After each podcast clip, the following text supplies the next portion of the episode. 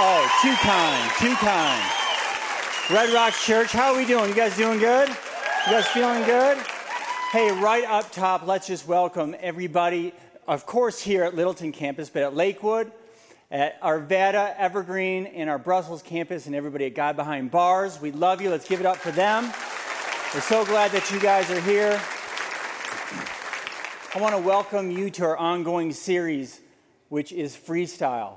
And it's been a series where we can kind of talk about what we feel like God's led uh, us to talk about as pastors. And uh, I just want to remind us as we're coming in here, because a lot of us come from a whole lot of different backgrounds, and some of us know God, some don't. Um, some are trying to just figure it out. And no matter what your background is, you're welcome here in this place. And we just are praying for you, and we just believe it's no coincidence that you are here today. And if you're listening online or at God Behind Bars, it's no coincidence that you're here today. And we believe, strongly believe, that God is going to speak powerfully. So let's just pray and ask Him to do that for us today, all right? Let's pray together. God, we just thank you for this church, Red Rocks Church. It's your church, and you lead it. And God, I pray that you would speak, just your Holy Spirit would speak to people who are walking in here with brokenness and weakness and those who are confused about life or what to do next. God, I pray uh, that you would speak to them, and we know that you will. And so we just give you this time, God, let it be your words today, not my words. Let it be your words through your word and for your glory. We love you in Jesus' name. And all of Red Rock said, Amen. Amen. Hey, so our family has a dog. All right, it's an insane dog. It has way too much energy, and my dog's name is Birdie. And I think we have a picture of Birdie right there. There's Birdie. She don't awe because she's like a raptor. She looks sweet, but she ain't.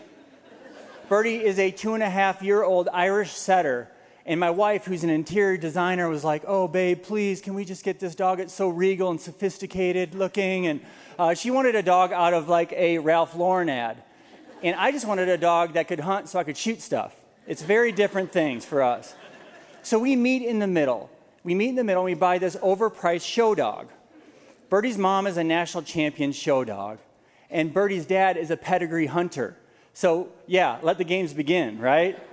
So I signed Birdie up for her very first hunting class, and I'm walking out the door, and Kelly comes up to me, and she's like, "Oh, babe, hey, if the dog like runs off or something, I've got it covered because in puppy training class, there's a recall word, and she'll come right back to you." I was like, "Wow, that's that's awesome. I'd love to know what the recall word is." And so she says, "Okay, so what you need to yell is." Yoo-hoo. and I'm like, did you say yoo-hoo? That's the worst word I've ever heard anybody come up with. How could you come up with that word? I mean, why not just hear? And she said, Well, the trainer said in an emergency, you want a special word that they'll run back to you for. And I said, Well, why couldn't it have been like Geronimo or SEAL Team Six or just something, something better than what you came up with? And so we argue and blah, blah, blah. And anyway, Birdie and I leave, and I show up to the class. We're doing our first field class together. And I walk past this sea of lifted trucks, okay? And there are yellow labs, and chocolate labs, and black labs, and German short hairs. And all of the names are like Buck, Remington, Scout, Gunpowder. and I have Birdie right next to me, prancing along like a show dog, and we're going into the field. So I'm already concerned. So we get to the field, and the first thing the trainer says is this He says, I'm going to release a bird, fellas, and the command you will give them is get the bird. Okay, so yeah, you see where I'm going. So he calls me up and he's uh, asking me, he's like, okay, so what's your dog's name? And I'm like, well, it's Birdie. So obviously I can't say get the bird because she is the bird and she's going to get confused if I say that. and the dude shook his head. He's like, well, why would you name a bird dog Birdie? And I was like, dude, it's a long story. My kids love the name. My kids love the name. So, anyway, he releases the bird, and to my surprise, Birdie takes off like a lightning bolt, jumps in midair, grabs this bird like Air Jordan out of the, and I was like, oh my gosh. And the guy's like, out of his mind, he's like, man, that dog sure can hunt. And I was like, she sure can. And then Birdie just keeps running into the distance. and I can't yell Birdie because all the birds are all the dogs are gonna freak out looking for birds, and I can't and won't yell yoo-hoo because I'm a grown man. so I'm in trouble. 15 minutes later, I get my dog back. Yeah, we ruined the class, but Birdie eventually passed her class, which was good, but it was a horrible experience. That, that experience was a disaster. Everything went wrong. And I thought I was completely prepared. Things were under control, but they really weren't. And I think that feels like life sometimes. Sometimes in life, it feels the same way, where we try to control things. We try to control all of the experiences, but we have these little moments where we realize, gosh, I'm really powerless. And like my story, sometimes we're just too prideful to want to call out for help.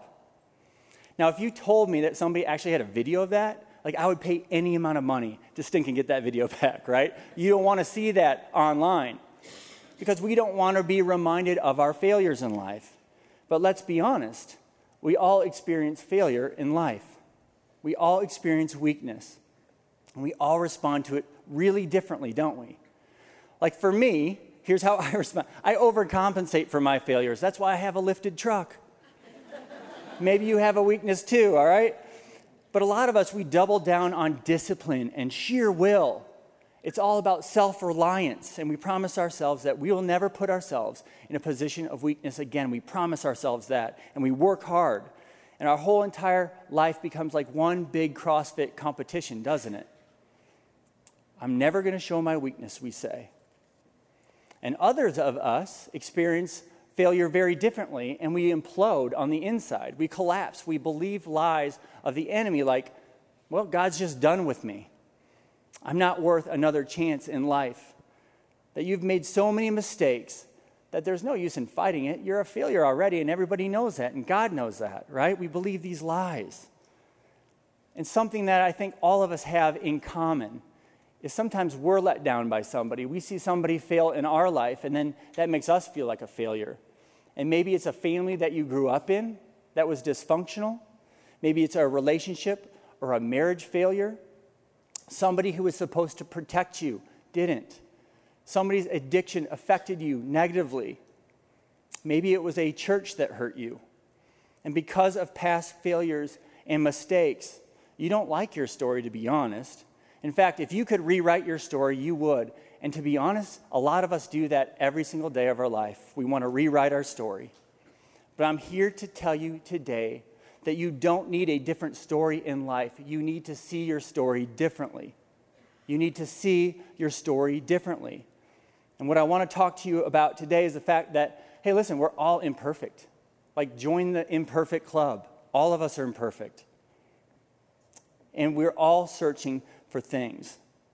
But God wants to work through your weaknesses and not around your weaknesses. And I truly believe that if we're willing to trust God and His power in our life, that we're able to do amazing things for Christ with His power. But you have to give Him your entire life, not just part of your life, but your whole life, your whole story. We all make mistakes in life because nobody's perfect. Romans 3 23 through 24 says this. For who? For all, it says. All have sinned and fallen short of the glory of God, so join the club. And all are justified freely by his grace, which is awesome. That's good news. Through the redemption that came by Christ Jesus, we've all fallen short of God's best for our life, and we've missed the mark of perfection. All of us have willfully turned to do our own thing in our life. We took the reins back in our life, and we want to do our own thing. And even with our own best efforts and calculations, and we do so many prevention, uh, prevention measures, we all still fall short, even when we try all that stuff. But I'm here to tell you the good news is there is a way forward. And it's through our weaknesses, it's not around your weakness. And it's different than the way you would do it, and it's different than the way you probably even think about it. Isaiah 55 9 tells us as the heavens are higher than the earth, so are my ways higher than your ways, my thoughts than your thoughts. So God thinks differently than you think. God's ways are higher than your ways. See, God sees everything from a completely different vantage point, a perfect vantage point. So God sees all the blind spots in my life and in your life, and all the sin in your life and my life and the selfish motives that we try to cover up all the time. He sees it all, but He loves us anyway, and He pursues us constantly, relentlessly, to trust Him and to follow Him. He's much closer than you or I even think. Now, I used to think that God showed up in my life at age 20. I used to, I used to think that. And He did in a powerful and miraculous way because that is the year that I gave my life to Jesus and I started to follow God with all my heart and I, I learned the ways of Jesus. I learned the teachings of Jesus and I tried to do the same thing. But the longer that I've been following God, the more I look back and I see where God was working and God was trying to get a hold of my attention. And I didn't see him at the time, and I certainly didn't want to acknowledge him at the time. But God was making every effort to get my attention. And even though I didn't follow him, he seemed to be following me around. I don't know, have you guys ever felt that? Where you just feel like, gosh, God, are you just like around? I keep getting these, this sense that you're just in my midst, that things are happening all the time. And it's in those difficult moments of failure and weakness, it's in the midst of pain that God seems to be trying to get our attention most sometimes. And to this day, looking back, one of the most pivotal moments of my entire life happened when I was a sophomore in high school. And, and I didn't want anything to do with God. But I was having this conversation, this like really intense conversation with my tennis coach. All right, so now you know, all right? I played tennis, okay?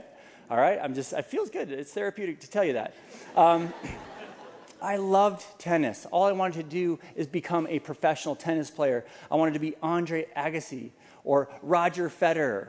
In fact, I actually used to write fake notes. I'd forge notes from my mom that I would give at school so I could get out of school and get home to watch the US Open. Is that messed up? I mean, seriously, like, what kid does that? It's so, it's so weird.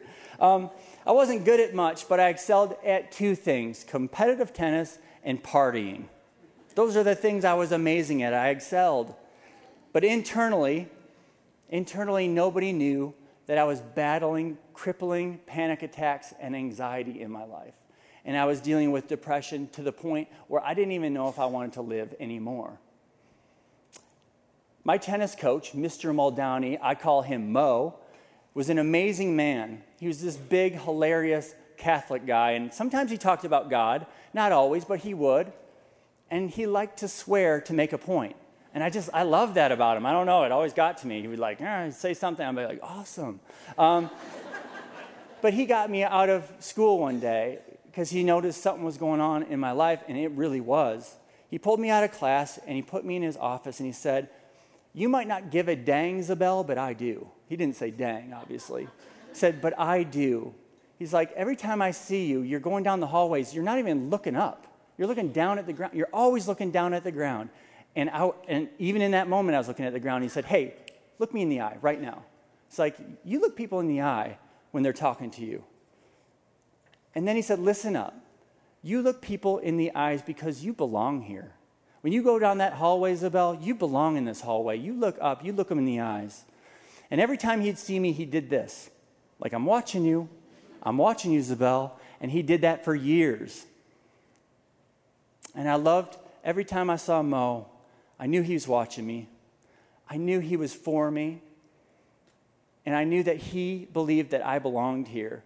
And looking back over my shoulder, now that I look at that, I can clearly see how God was trying to rescue me, to speak to me, to defend me from the enemy of my soul. And God kept just showing up and nudging me to trust him.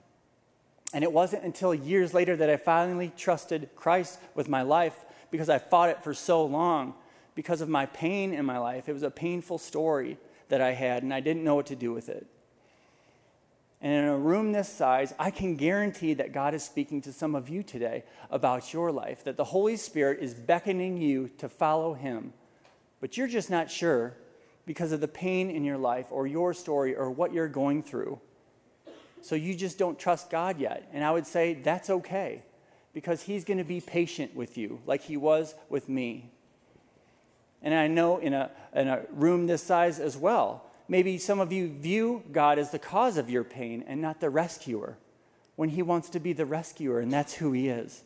Romans 5, 6, and 8 says, You see, at just the right time, and I love that, at just the right time, God comes through at just the right time.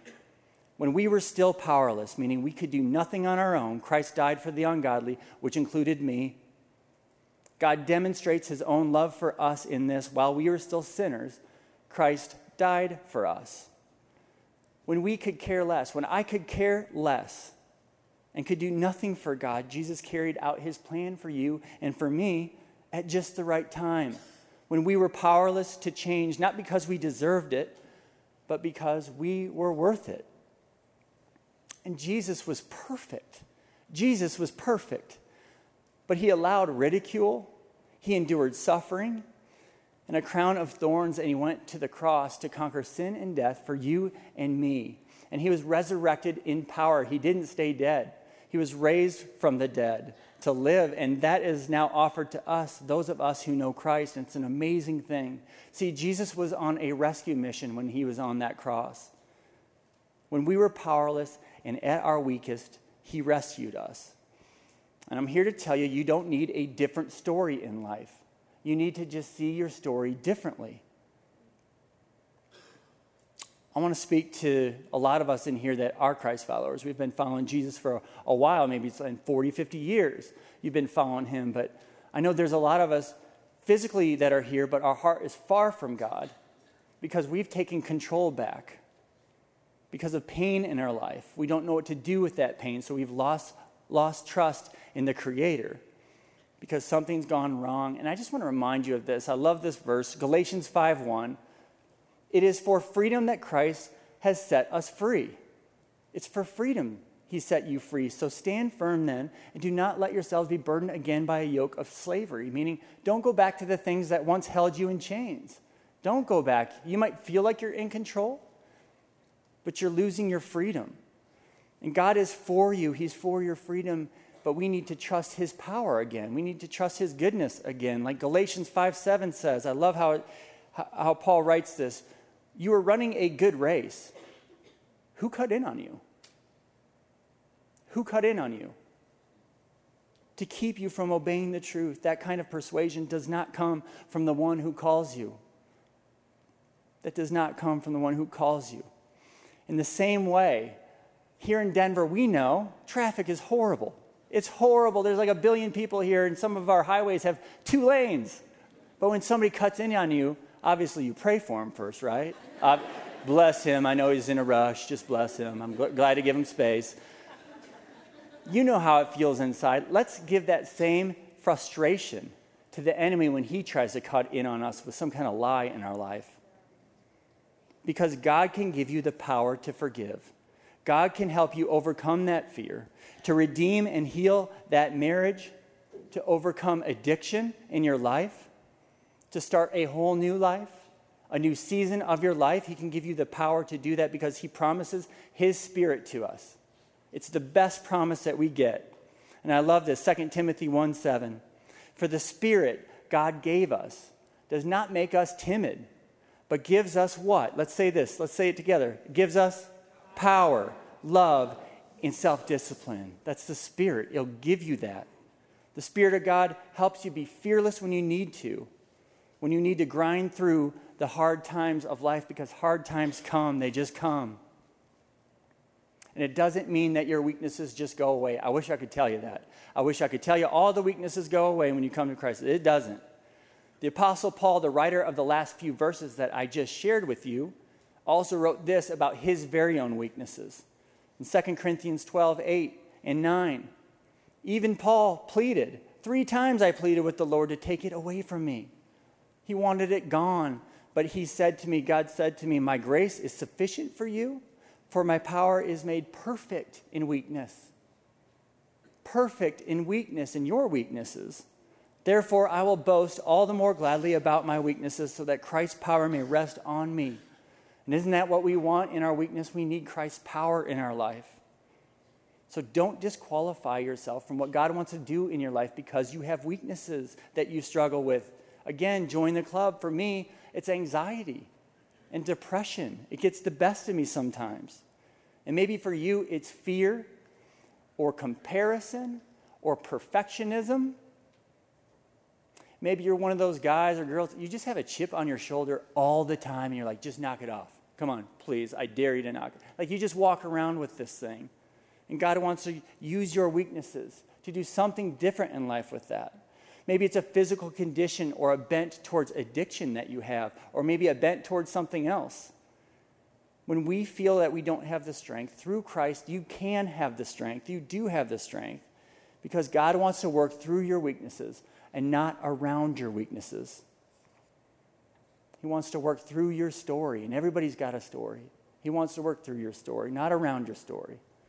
So don't allow the enemy to cut in on you and ruin your race. You have a race to run, and you can be a good runner with God. And for some of you, you can be a good runner again. I want to encourage you if that's you. You can be a good runner again. You just you need to trust God's power. See, to be honest with you, I had one of the toughest seasons of my life about a year ago. 13 years into the Red Rocks church grind of just pastoring and going year by year, just struggling through sometimes, it can wear on you. And I felt like these things started slowly creeping back in my life, like anxiety, like depression, these things that the enemy used before I even knew Christ. It's the same thing, it's the same lines. I remember just this thing, you don't belong. I would hear this, you don't belong. You don't have what it takes. If you knew God, you wouldn't struggle with this. What if people knew what you struggle with? Their lies from the enemy. And I don't know if you've ever been there. I think a lot of us have been there. But for me, instead of going back to prayer and reading the promises of God, I just started to lose confidence. And that critics' voices got louder and louder in my life. And God's voice just grew quieter and quieter. And I started to feel powerless again but just at the right time. God knew exactly what I needed. And our Red Rocks Church board, who is awesome, they pulled me aside and they said, Hey, we're going to give you a little break. In fact, we're going to force you to go on a break. That means you're actually going to go, like, you're not coming back. And so they gave me a, a, a two week break, a couple week break, and it was amazing. And, and for two weeks, I went and uh, I just read the book of Matthew. I mean, we went on vacation. I just started reading the book of Matthew like I was a brand new Christian again. I just flipped it open and started reading. And Jesus, I just I watched the life of Jesus and I just saw that he kept picking all these people that were just horrible for the team. In my mind, I'm like, why are you picking this guy? He's the worst guy. Why are you picking this guy? He picked men and women to follow him who are passed over. They were underdogs, they're fighters, they're rough around the edges, and they all had weaknesses and they all had messy stories. And God started speaking to me about my own life, and not in an audible, scary way. He was just impressing on me, Brian, what makes you any different?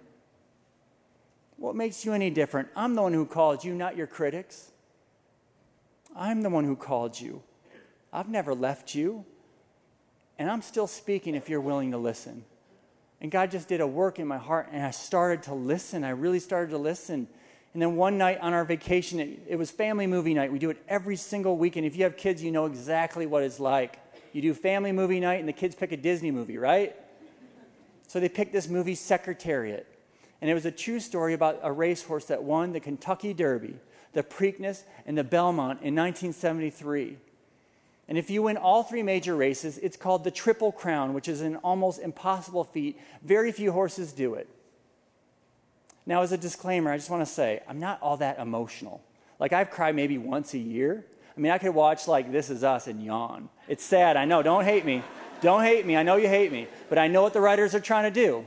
Real life is sad enough. I don't need to watch it at night, too. So, so I'm watching this movie, and I didn't see it coming. This movie messed me up. And my kids kept looking up at me, What's wrong with daddy's eyes? And I was like, Back off, kid popcorn salt in my eyes. So we get the kids to bed after the movie. And this true story about this horse really messed with me. And I just started Googling Secretariat and I watched every documentary I could find. And I watched the ESPN documentary like two times. It was like one in the morning. I didn't know what I was doing. But I was just riveted by the story. And to this day, the Belmont, which is the third and final race, still stands as one of the greatest races of all time. Prior to the Belmont, Secretariat won the Kentucky Derby, the only horse in history to actually increase in speed every quarter mile.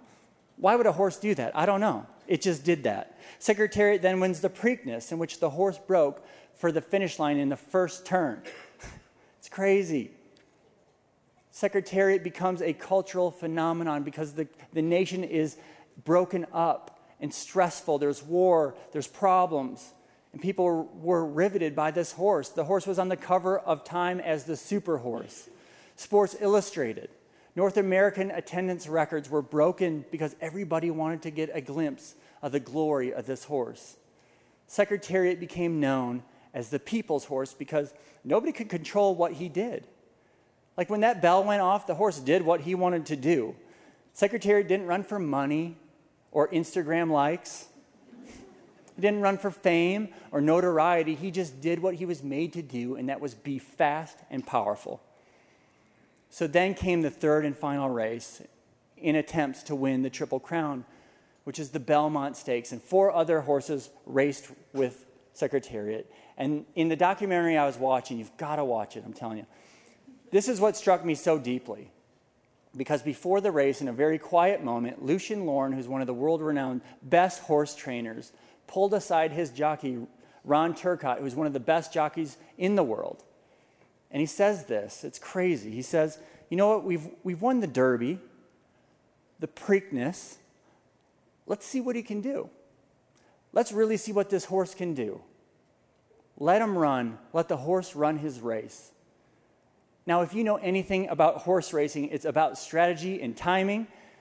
And when you have everything on the line, especially that much money, you play it smart. You tell the horse when to break. You pace the horse. And he's just saying, just let him run his race, man. I don't, just let him run. So the bell rings and the gates slam open. Halfway by the three fourths mile mark, Secretariat ran a 109.2, which is the fastest in history, never to be repeated.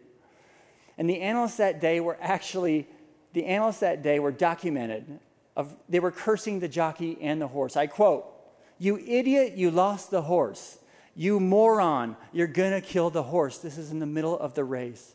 But Secretariat didn't slow down. In fact, some, one of the most amazing things happened, and I want us to watch what happened here in 1973.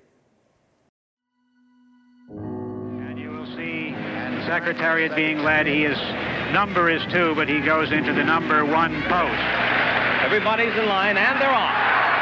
Looks like the early lead goes to My Gallant. Yes, My Gallant going for the lead with Twice a Prince on the outside. Secretariat away very well, has good position on the rail, and in fact is now going up with the leader. They're moving for the first turn. It is Secretariat. Sham on the outside is also moving along strongly. And now it's Sham. Sham and Secretariat are right together into the first turn. Those two together, Sham on the outside. Sham getting ahead in front as they move around the turn with Secretariat second. Then there's a large gap. Make it eight lengths back to My Gallant in third and Vice Prince fourth. And Private Smiles is still a trailer. Then it's another eight lengths back to Private Smiles, who is trailing the field. They continue down the backstretch, and that Secretariat now taking the lead. He's got it by about a length and a half. Still Sham, ten lengths back. My Gallant Vice Prince. They're moving on the turn now. For the turn at Secretariat. He looks like he's opening. The lead is increasing. Make it three, three and half. He's moving into the turn. Secretariat holding on to a large lead. Sham is second, and then it's a long way back to My Gallant and twice the Prince. They're on the turn, and Secretariat is blazing along.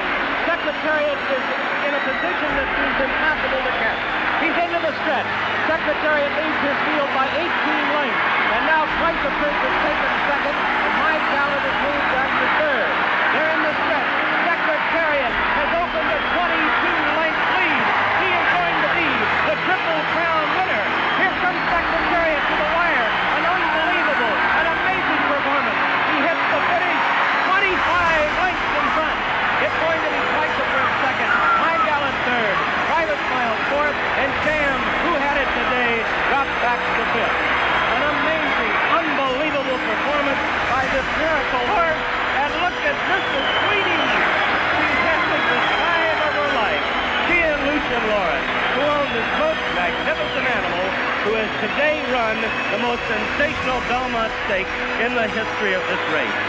Secretariat has accomplished the unbelievable task of breaking the mile and a half record by two and three-fifths seconds. That is a record that may stand forever. No contest. Listen to the crowd. Listen.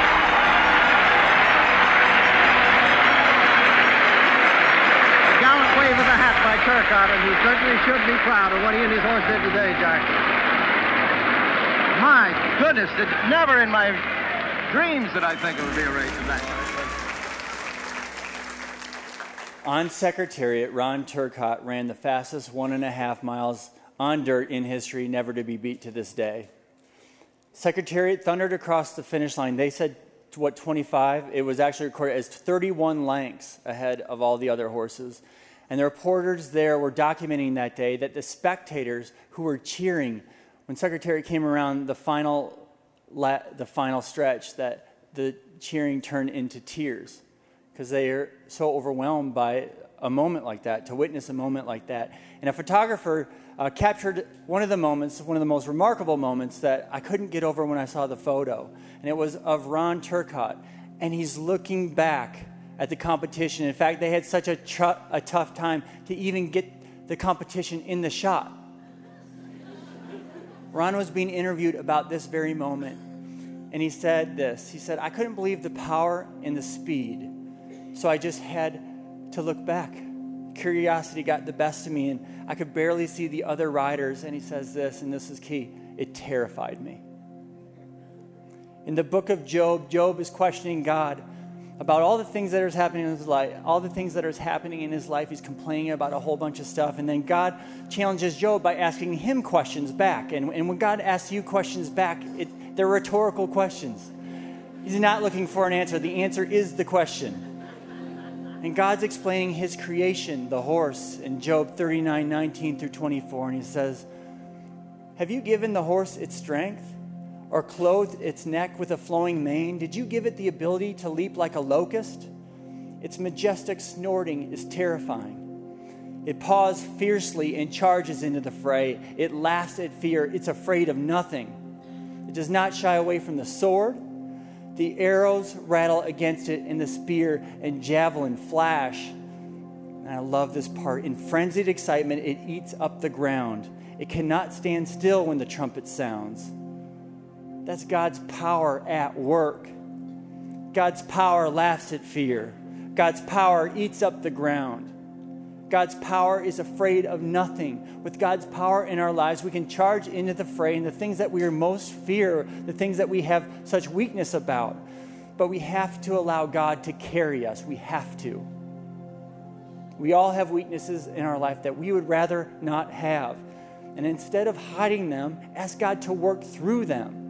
Like the apostle Paul said in Philippians 3:13, I do not consider myself yet to have taken hold of it. He says, I'm not perfect. I haven't taken a hold of it, but one thing I do, I forget what's behind and I strain towards what's ahead and I press on towards the goal to win the prize for which God has called me heavenward in Christ Jesus. But you need to forget what is behind and move forward because faith is a verb, it moves forward. But nothing happens until we get on that horse. You can be real close to the horse, you can take a selfie with the horse and it might be the fastest and strongest horse that there is, but nothing will ever happen until you get your feet off the ground and get onto that horse. And then watch what he can do. Watch what God can do with your story, with your failures and your weaknesses, because his power is available to you. But you have to let him run. Not your will, but His will be done. His plan for your life, not your plan for your life, because He is a defender, He is a rescuer, He is a good God that has a plan. And I just want all of us right now, if you just want to stand up here for a second, I'm just going to ask that you just bow your head right now. And just for a moment, just bow your head without anybody looking around. I just want to ask this question. If you're here today and you know Jesus, you know him, you followed him, but you're struggling now with something. Maybe it's a weakness, maybe it's a failure or a sin pattern, maybe it's a relationship, marriage, and anger problems. I don't know what it is anxiety, fear, but God knows what it is. And you know that you can't move forward in your life until you bring it to Him and ask God, I need your power to break this in my life. God, I need your power to intervene right now. I'm weak and I need it. I'm going to ask you that you just raise your hand right now. I want to pray for you guys. There's a ton of hands in here. God behind bars, raise your hands. I'm going to pray for you. You guys can put your hands down. I also want, I want to ask the second question. For those of you who are here right now, as I've been speaking, you know that God's been speaking to you about your life, about what you're going through. And you don't know Jesus. You've heard about him, and in your life, you've sensed him. And, and looking back in life, you can see how God has been trying to get your attention. And if you want to make that decision today, that you want Jesus Christ to come into your life to forgive your sins and to lead you going forward in your life, I'm going to ask that you just slip up your hand and I'm going to pray for you. Awesome. Awesome. I'm going to pray. God, thank you so much for this moment. Thanks for being the power that we need, God. Thank you for forgiveness and strength, God. I pray for each and every person who's going through a tough time in their life, marriage, I don't know what it is, whatever that weakness is, God, give them the strength to get through it. Give them power right now in Jesus' name. Heal relationships, heal that part of their heart that's broken. And God, we just celebrate with you for those who've made a decision today to ask you into their life. God, give them the power so that someday they can look back and see what you've done in their life. God, we love you. We thank you in Jesus' name. And all of Red Rocks Church said, Amen. Let's worship.